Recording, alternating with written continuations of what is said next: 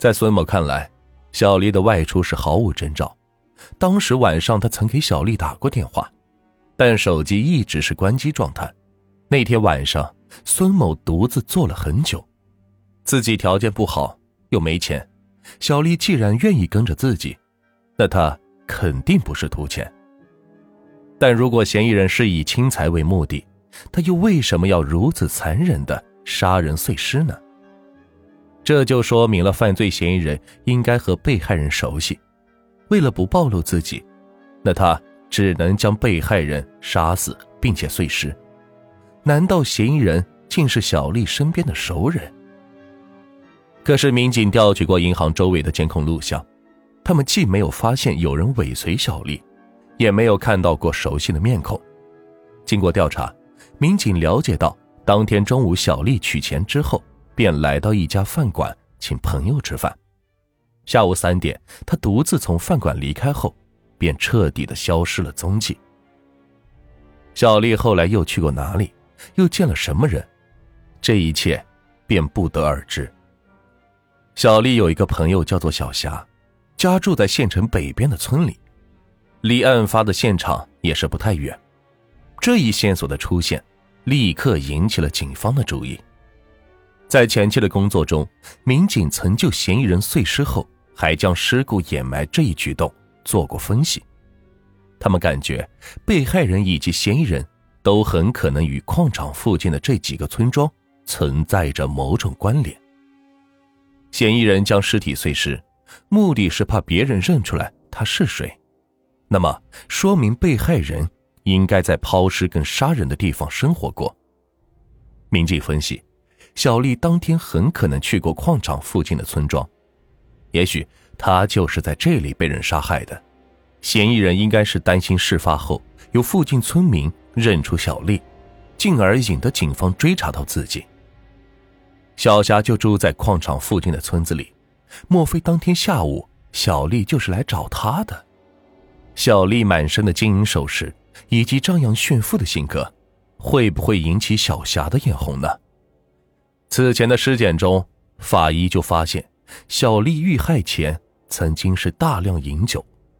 警方推测，会不会是和小霞与人一同将小丽灌醉了之后实施了犯罪呢？据孙某介绍，小霞的丈夫是村里出了名的无赖，而且有过前科。民警随即对小霞及其丈夫进行了调查。但却发现这两人并不具备作案的时间。警方在矿场附近的村庄也进行了走访，村民们都没有见过小丽。这小丽当天下午究竟是去了哪里呢？那个将她杀害的熟人又会是谁呢？警方对其社会关系进行了全面的梳理。经过调查，民警了解到，在多年前，小丽一家。便从阳原县迁到了内蒙古。为了生计，父母每日是辛苦劳作，而小丽则由她的两个哥哥负责照看。小丽长大后，贪玩的她便每天出入练歌房和网吧，父母对此是十分的气愤。后来，父母实在是管教不了小丽，于是小丽独自回到了老家。从父母身边脱离的小丽，觉得每一天都是刺激和新鲜的。在朋友的介绍下，小丽认识了一个山西男子田某，两人是迅速结了婚。但是小丽对父母隐瞒了结婚的事实。就这样，小丽开始了自己新的生活。她和丈夫一起回到了山西老家。没过几天，小丽便发现事情并不像她想象的那么美好。繁重而枯燥的农活让小丽觉得很不适应，而她最让她痛苦的。则是孤独和寂寞。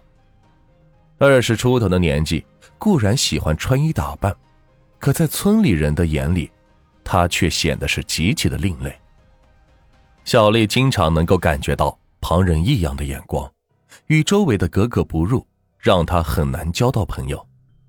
只要一有时间，小丽就会跟以前的好友发短信聊天，但是丈夫田某却对此十分介意。两人为此发生过激烈的争吵。田某甚至还将小丽的手机给锁了起来。最后，小丽没有办法，她只能趁着丈夫不在家的时候，偷偷跑到村里的小商店去打公用电话。没过多久，此事便传到了田某的耳朵里，他又对小丽是大发雷霆。刚刚摆脱了父母的管教，现在又被丈夫处处约束，莫非这就是自己今后一辈子的生活？二零零八年的一天深夜，小丽告别了自己两岁的孩子，也告别了这个沉闷压抑的家。她偷偷从山西返回了阳原县。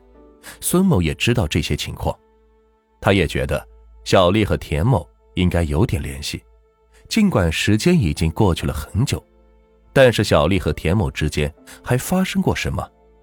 除了轻财的可能之外，他的死会不会源于一场仇杀呢？阳原县距离小丽丈夫的家只有一个小时的车程，当天又恰好是个假日，警方推测小丽会不会是回去探望孩子，然后小丽和丈夫二人发生了什么矛盾？这天下午，田某和小丽究竟有没有接触过？